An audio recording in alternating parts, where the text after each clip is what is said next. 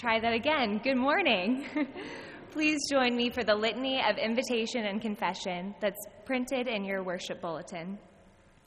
Let us worship God, our guide. God leads us apart from the fears and anxieties of the world. Let us worship God, our guardian. God protects us in the shelter of peace and love. Let us worship God, our friend. God calls us each by name. Let us worship God, our shepherd. We confess that we have failed to hear God's voice calling us. We have not followed as we should.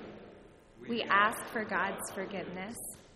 Sisters and brothers, God welcomes all with inclusive love.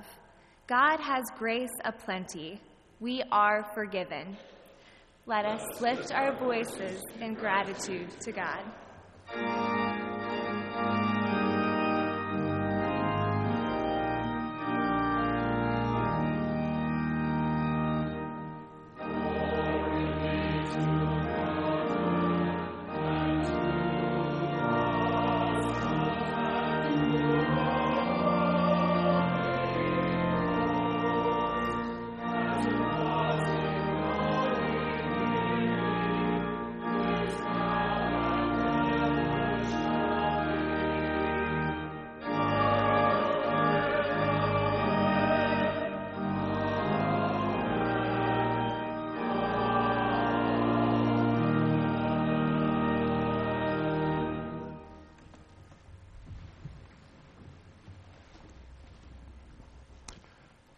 Welcome to the worship of God on this beautiful spring day.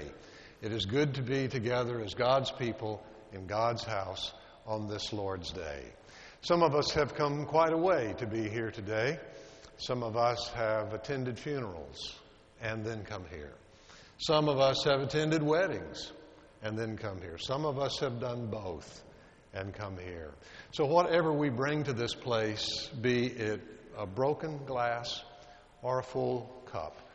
Whatever, we come in bringing our grief and bringing our gratitude to God. So welcome. Especially do we welcome uh, those of you who are guests and visitors today. There is on the uh, edge of your order of service uh, a sheet where you can uh, fill out a response card. Can put name and address there. Can help me connect uh, your name with who you are and your face and get to know you. Also, any of you who have a prayer request, you can place it on the response card too. It's an honor for our staff and for our deacons to pray for you by name and by need uh, every week. So when the offering plates pass, drop that in. It is still the season of Easter as we celebrate the work of Christ in our lives. The Alliance of Baptists, one of our Baptist families, is meeting right now in Dayton, Ohio. And uh, Daniel, our associate pastor, has been attending that and will be coming back this afternoon. There'll be three texts that you'll hear today. One we're about to hear is that haunting text from Psalm 22 that uh, Jesus quotes on the cross about, My God, why have you forsaken me? But by the end of the psalm, it is an affirmation of faith and hope and justice. The other two texts will speak about the love of God and the abiding grace of God and how we abide in Christ. And so we listen as these scriptures steep in our soul. Our worship leader today, as you have discovered, is Caitlin Cook Fur. She's one of our members and she's a seminary student at Candler. This summer, she will be going uh, to do student work and missionary work in Calgary and Alberta, Canada. We'll be blessing her as she goes to do that next week. But she'll lead us in worship today, especially as we open our hearts to hear these words. The psalmist expresses his distance from God, yet he recalls God's closeness in times past and claims faith in God for the future. A reading from the Psalms. My God, my God, why have you forsaken me? Why are you so far from helping me, from the words of my groaning? Oh my God, I cry by day, but you do not answer, and by night, but find no rest. Yet you are, you are holy, enthroned on the praises of Israel. In you our ancestors trusted. They trusted, and you delivered them. To you they cried and were saved. In you they trusted and were not put to shame. The poor shall eat and be satisfied. Those who seek him shall praise the Lord. May your hearts live forever. All the ends of the earth shall remember and turn to the Lord and all the families of the nations shall worship before him. For dominion belongs to the Lord, and he rules over the nations. Here ends the first lesson.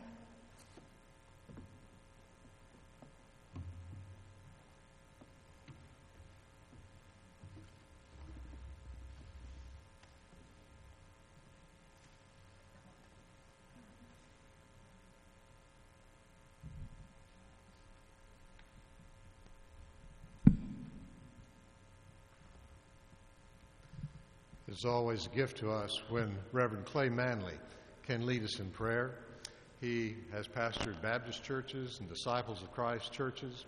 He was the interim pastor of Oakhurst Baptist Church uh, years ago, and he comes now to share with us a morning prayer and Lord's Prayer.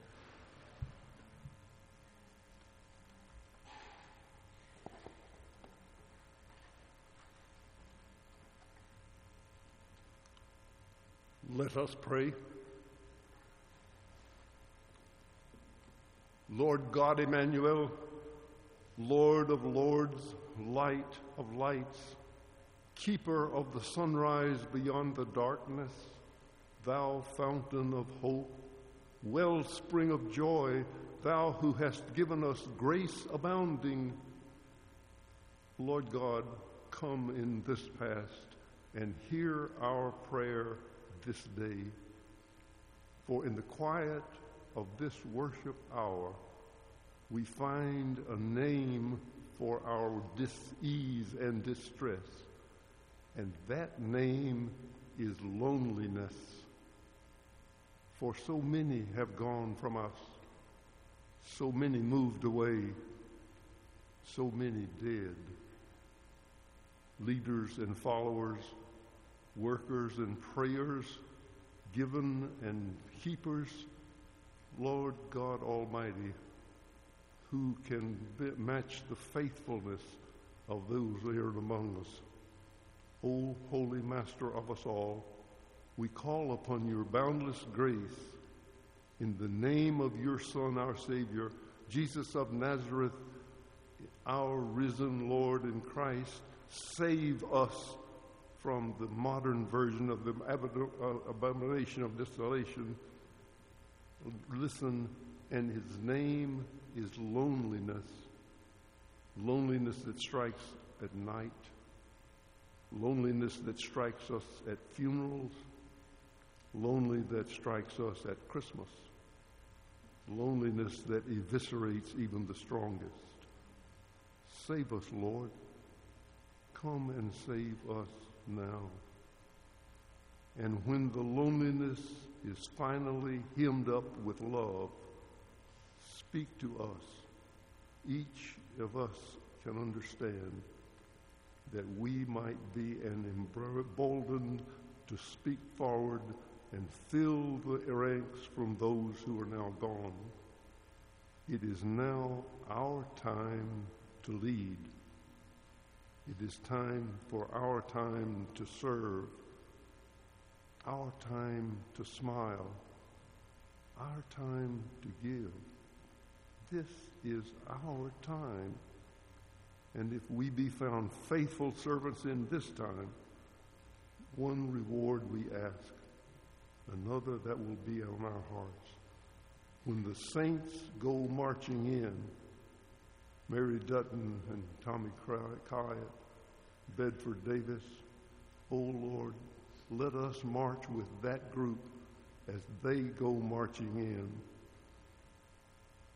O oh Lord God, shoulder to shoulder, arm in arm, our singing the songs of Zion into the church triumphant. O oh Lord, we want to be in that number when the saints go marching in. Grant it, Lord. Let it be. Let it be through Christ our Lord. For we make our prayers in the name of Him who taught us when we pray to say, Our Father, who art in heaven, hallowed be thy name. Thy kingdom come, thy will be done on earth as it is in heaven. Give us this day our daily bread, and forgive us our trespasses as we forgive those who trespass against us and lead us not into temptation, but deliver us from evil. For thine is the kingdom and the power and the glory forever. Amen.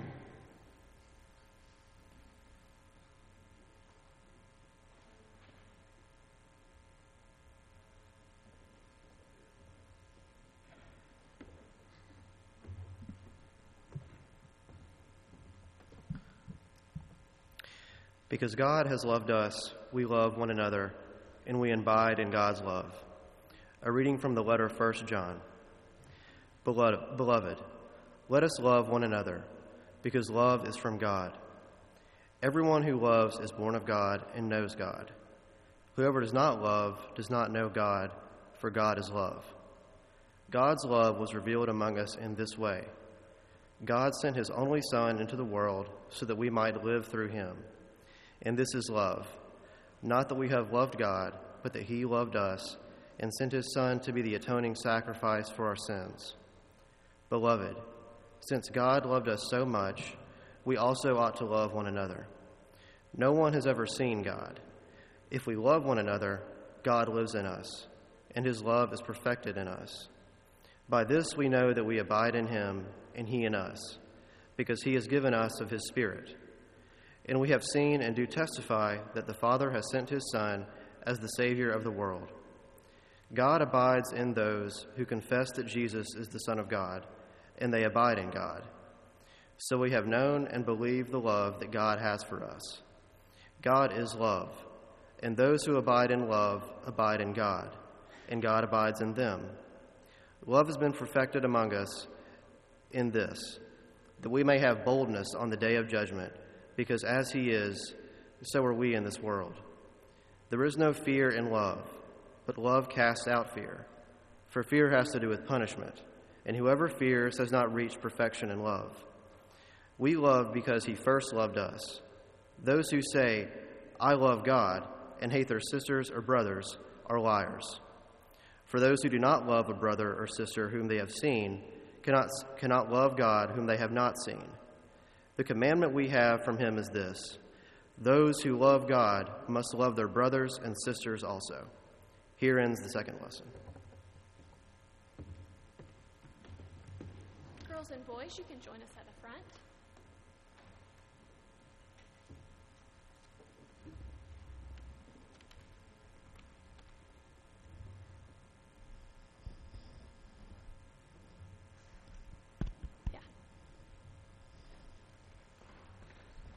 Just a few friends this morning.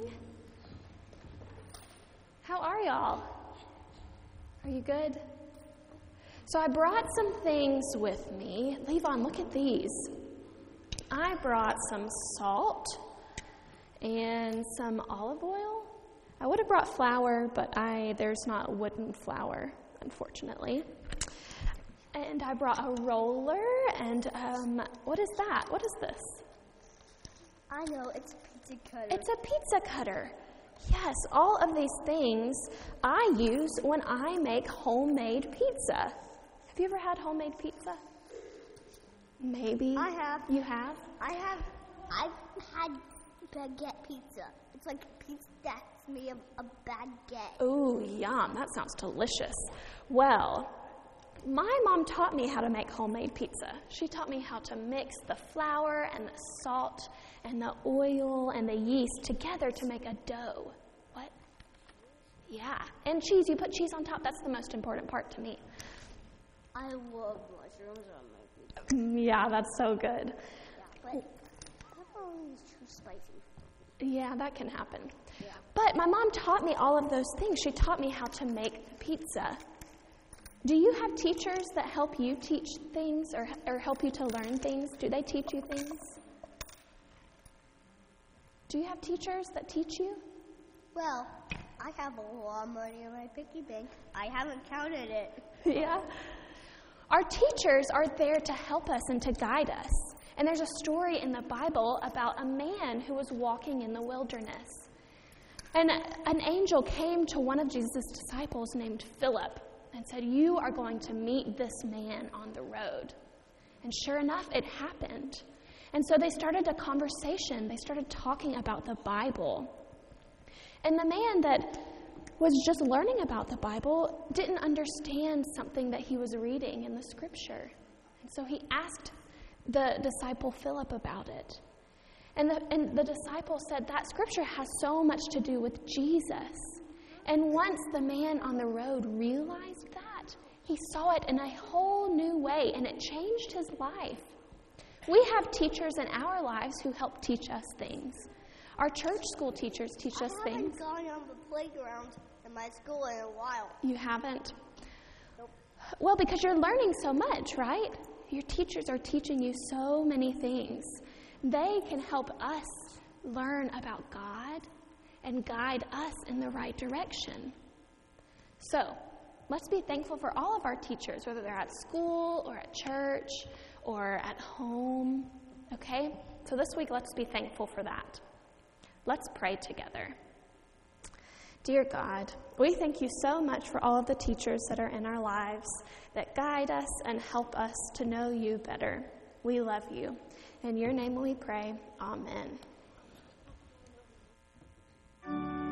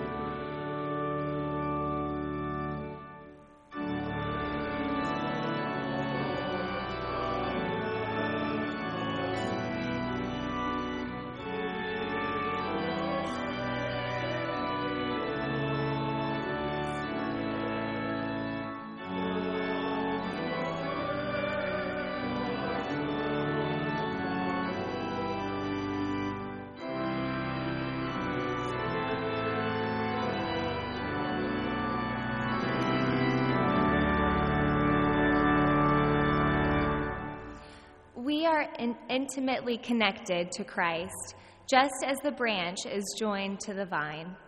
A reading from the Gospel according to John. I am the true vine, and my Father is the vine grower. He removes every branch in me that bears no fruit. Every branch that bears fruit, he prunes to make it bear more fruit. You have already been cleansed by the word that I have spoken to you. Abide in me as I abide in you. Just as the branch cannot bear fruit by itself unless it abides in the vine, neither can you unless you abide in me. I am the vine, you are the branches. Those who abide in me and I in them bear much fruit, because apart from me you can do nothing. Whoever does not abide in me is thrown away like a branch and withers. Such branches are gathered, thrown into the fire, and burned. If you abide in me and my words abide in you, ask for whatever you wish, and it will be done for you. My Father is glorified by this, that you bear much fruit and become my disciples. The Gospel of the Lord.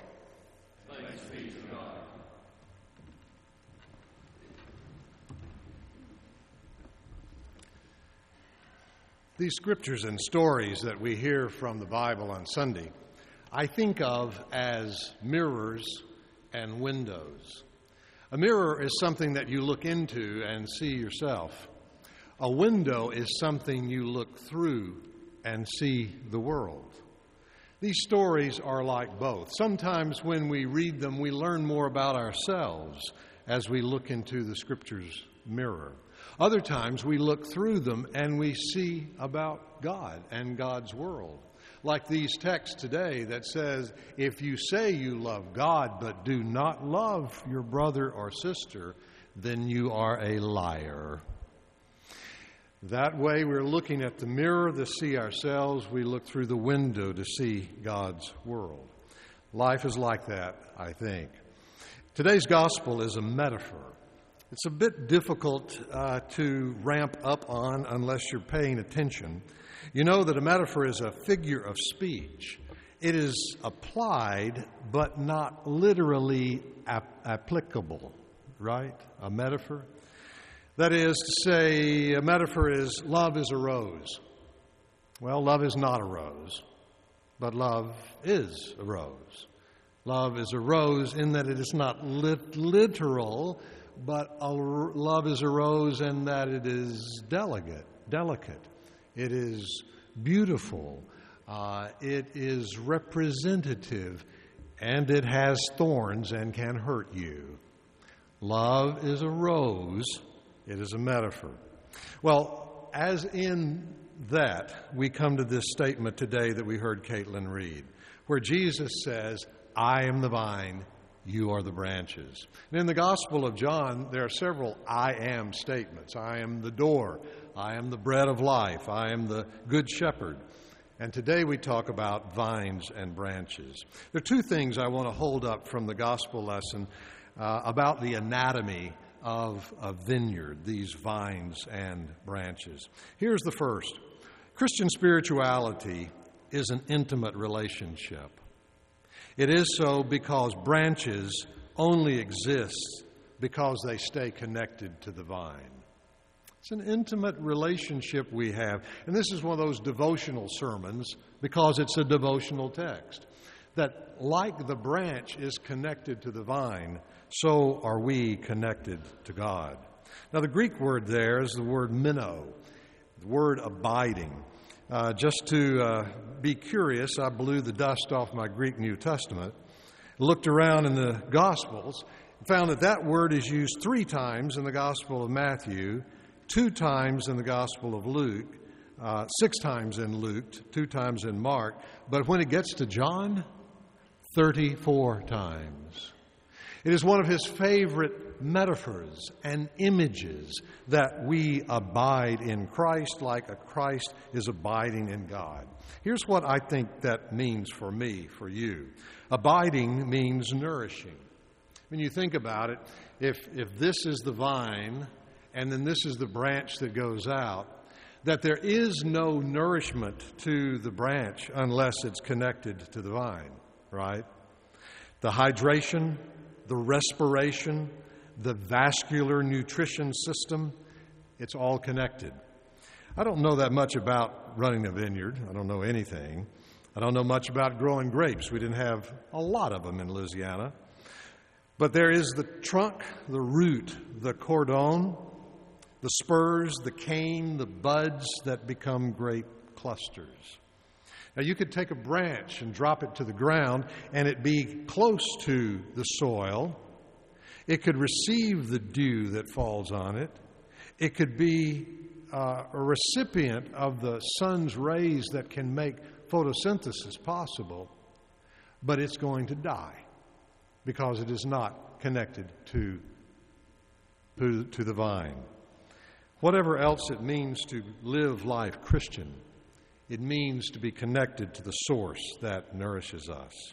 Another thing, abiding means a unique flavoring. This is another thing I learned about vine and wine. Uh, growing up Southern Baptist, I didn't know much about drinking. You've taught me a lot. Uh, I appreciate that. And so, uh, you remember Bill Goddard used to sing in the choir, uh, was husband to Sue Goddard. He was a wine connoisseur. And me wanting to be a good pastor, I knew I had to learn more about wine. And so I did what I would do to learn more. I bought a video called Wine for the Confused by John Cleese you know, I go right to the top. You know, Monty Python, those people ought to know something about this. So I, I learned. One of the things I learned on there, and I may be the last one in the world to have figured this out, but he was interviewing, I believe it was in uh, France, was interviewing uh, uh, vineyard growers there, and he was sitting among the vines. They were drinking the wine, and uh, the owner of the vineyard was talking about the unique personality that the wine that that vineyard produce, produced had. And he said, Yes, the mountains around produce, let the water come to the valley. The lushness of the microclimate creates a certain sort of dynamic. He said, But one thing that makes our wine unique even more so is you see that eucalyptus tree several hundred yards away. That eucalyptus tree influences the grapes and in the bouquet, you can taste a hint of the eucalyptus. I thought, well, I never thought of that. But it makes sense. I didn't know how influential a eucalyptus tree several hundred yards away could be, but that speaks of the flavor that is had with the branch and the vine and in the proximity. When we come to church, we're not really here to talk about the religion about Jesus. We're here to talk about the religion of Jesus. How did he love? How did he pray? What did congregation mean to him? How did he show compassion? And whatever else it means to abide in Christ, it's that flavoring that we are to get as we live life Christian. Another thing about this abiding branch it's connected to all the other branches. Ready or not, it we just are. Nadia Bolz Weber, pastors in Denver, whom I uh, quote on occasion, who is uh, quite the radical uh, uh, pastor, she wrote a sermon about this text and called it, I Want to Be a Sunflower for Jesus. I think we could probably even have a tune that would go with that. I want to be a sunflower for Jesus. A sunflower is what I want to be. or Jesus wants me for a sunflower. The reason she says that is a sunflower is autonomous and independent. A, a sunflower stands tall and slender and beautiful and bold. It can stand out in the field, reaching above all the other growth around. That I want to be a sunflower for Jesus. And she said, But that's not what Jesus made us. He calls the shots, He casts for the play. And it's our role to be a branch his role to be a vine. She said, I don't want to be a branch. It, they're, they're messy, they're entangled, they're snarled, they're gnarled, and they are knotted. Who wants to be a branch? She said, I'd rather be a sunflower for Jesus. But we're not. We are connected like those branches, ugly though they may be, but dependent upon the vine and one another. That's the way it is. I remember this is an old uh, preacher story uh, about D.L. Moody, evangelist from two previous centuries, that he was speaking with a fellow in the fellow's house. They were around the fireplace, and the fellow was saying, No, I don't want to have anything to do with church. I'm not going to church. And uh, he said there are too many hypocrites there, and the politics is too bad there. I don't want to go to church. And D.L. Moody, it, it was told, took one of the fireplace tools and took a coal, a burning coal from the fireplace. It was red hot. Took it out and placed it on the stone hearth. Let it sit there during the conversation, and it went from red hot to a cooler pink, and then to gray, and then cold. The story goes that it was not lost on the man watching it. For when we are together, there's a spiritual energy and a heat, heat that comes. But when we are isolated, our spirits and souls begin to get cold. Whatever else the New Testament teaches, it says we can't be Christians alone. It is when we're connected with each other. Liz and I felt that this week. As you know, my mother in law died this week, Liz's mother, and the funeral was on Thursday. And some of you got to come, and that means a whole lot to us. Many of you were there in spirit and in prayer, and, and we could feel your presence. When I got home last uh, yesterday, there was a, uh, a Easter basket full of cards that you sent. Liz came in last night. Um, but at her mother's funeral, we needed to feel connected to you, and we did. Part of what it means for me to be Christian is to be connected to the vine and to the branches, and that be you. I'm a better Christian because I'm connected to you. The first word is the word abiding. The second word is that Christian spirituality exists and thrives because of pruning. That's not a pleasant word. I know it's a mixed metaphors that, that, that branches don't prune themselves, like it says the, the vine dresser, that'd be God, cuts those off.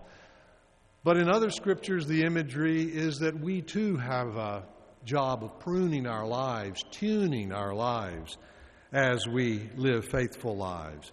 But the, vine- the vineyard vine dresser is God in the story, clipping off the branches.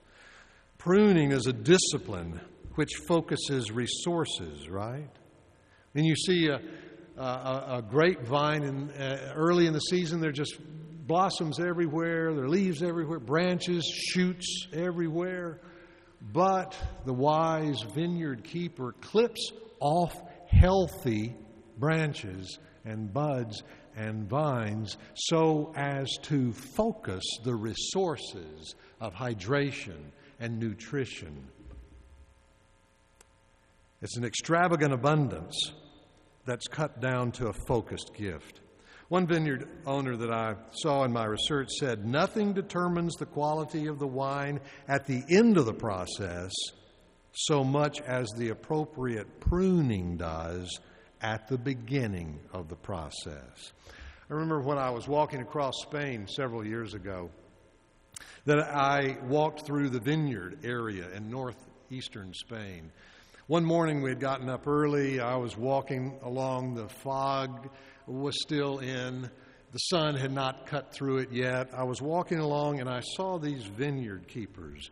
There were all these blossoms on some of the on the of the plants, but then there were others that they were pruning and cutting off. On either side of the road, there was a big pile of leaves and branches, leaves and branches, and what they were leaving behind was what was pruned and focused.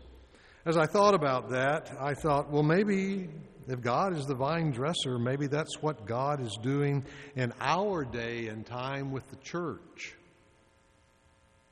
Don't we miss the days of empire? When the church rode the culture like a surfboard on a wave. all those are great. But now it's more of a placid pool.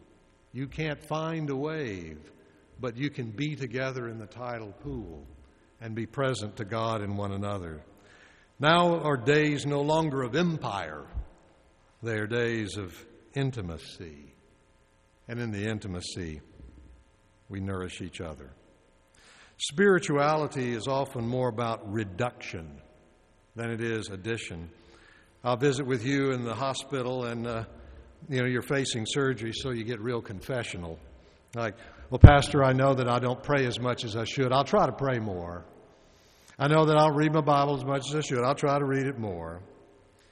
But maybe spirituality per pruning is not so much about adding stuff as it is focusing on stuff, focusing on God, focusing on life. It's a pruning. For me, myself, and I'm not as pious as uh, many of you, uh, for me, that spiritual pruning results in I want to stay connected, I want to stay grateful, and I want to stay aware of how God might be at work in my life. For me to do those three things means that I may have to prune a lot of other good things in order to live a more focused life around a few things. That's my prayer. Abiding and pruning. That's your homework this week. To think about and pray about and attend to your own abiding with Christians, with God, with Christ. But also part of the homework is what about pruning? What might look good in life, but actually takes life from us. To focus on bold pruning, bold abiding, and to me, that, that is Christian spirituality. Amen.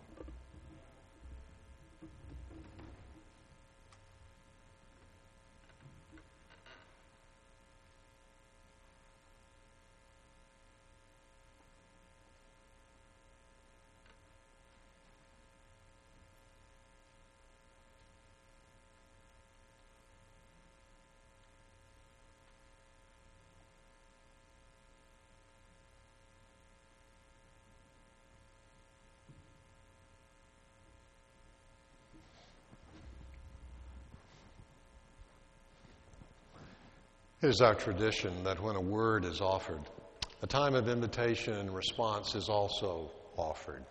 It's a time where we respond to God's initiative. God has taken the initiative and we respond. Like in the hymn that we're about to sing about uh, following the call of Christ. The tune sounds to me like a sacred harp tune full of kind of primal percussion. It's written also in a minor key, which not a lot of hymns are. But it's to be sung robustly with a lot of uh, focused joy.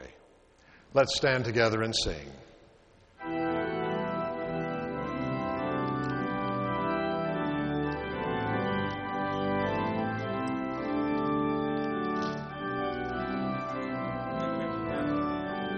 Bless you. I'll, I'll try.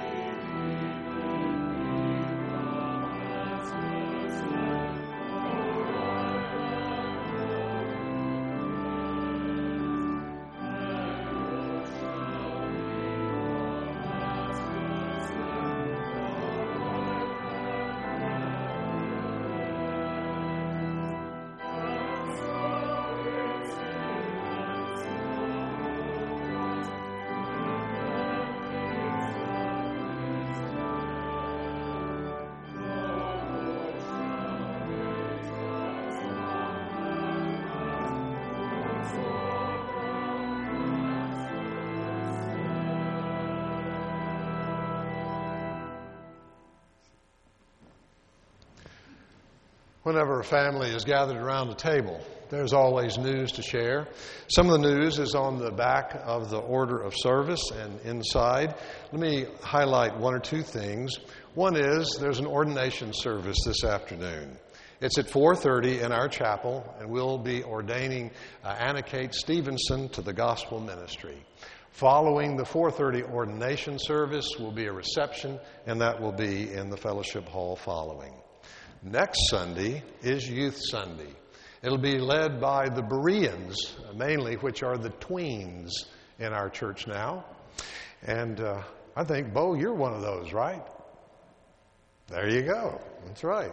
So they will help lead our worship, and then we will have a fellowship lunch right after that in the fellowship hall. Please make an RSVP by Wednesday if you would, and join us for that. As a part of that luncheon, we'll be blessing Jeffrey and preparing to let him go as he uh, moves on with life. We'll also have a shower for Jeffrey and for Jade uh, regarding their upcoming wedding. Now, there's some prayer concerns to share as we always gather. One is thank you again for praying for Liz and praying for her family as uh, the death of her mother has been this week and the burial uh, was on Thursday. Uh, we appreciate that. Also, we celebrate with Dan and Randy. Uh, Dan Bellman and Randy Carando got married yesterday. I did the wedding. We have loved them for 34 years. 34 years, and now they have gotten married. Several of the congregation were there, and it was quite the celebration. So drop them a note, if you would, affirm them. Uh, uh, I'm not sure that I've seen a couple that much in love lately. So it's an honor to be a part of it. Daniel is returning from the Alliance. The theme has been ecology, so he comes back uh, to share with us. And let's see. Uh, on occasion, it, though it's not in the order of service, sometimes we have to recognize a birthday. I was just wondering uh, how many in the congregation today are over 100 years old? All right, there are two. How many in the congregation are over 101? what, how many are over 102? How many feel like you're about 102? How many have a birth? There you go. I see that hand. Thank you. Uh, how many are going to have the 103rd birthday tomorrow? That would be Jerry Humphreys is having her 103rd birthday tomorrow. Now, I know that it's not in the order of service that we are to break out in singing happy birthday. However, Jeff, could you help?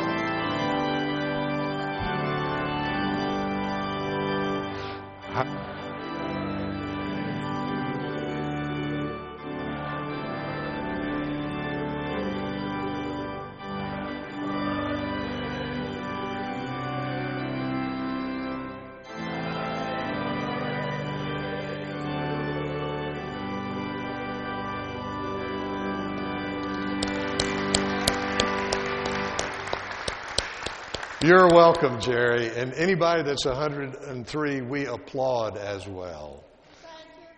Well, you gift us by being here today and by your good life. Your good life. You're welcome, you're welcome, you're welcome. so, uh, everybody that's 103 gets a happy birthday song on their birthday. The choir will now lead and give us a gift of an offering as they sing the offertory. It's about the love of God, and because the love of God, we then love one another. At this time, we continue the worship of God by the giving of tithes and offerings.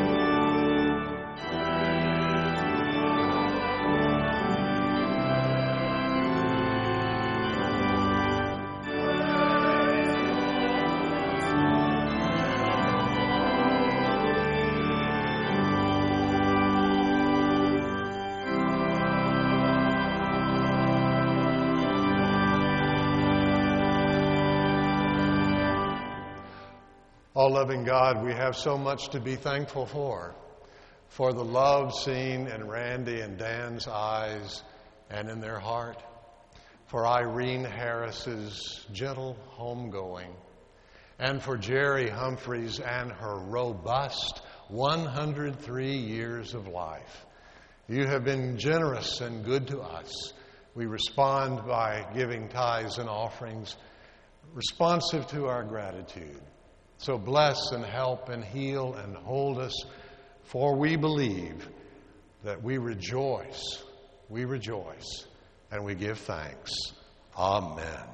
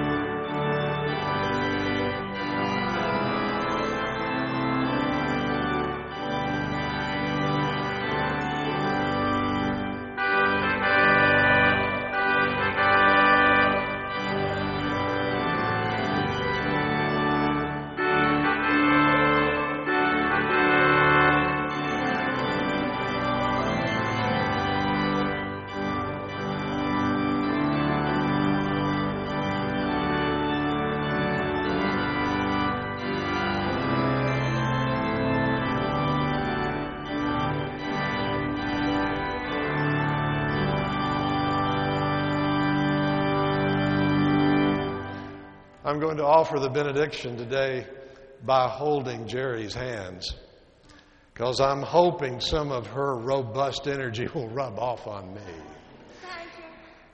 Jerry, know this. May the strength of Christ continue to uplift you. May the comfort of the Holy Spirit continue to surround you. And may the grace and mercy of God give you hope, give you courage, and give you plenty more thank yous. Thank you. Thank you. I love you. I love you too. And in Christ's name, Amen.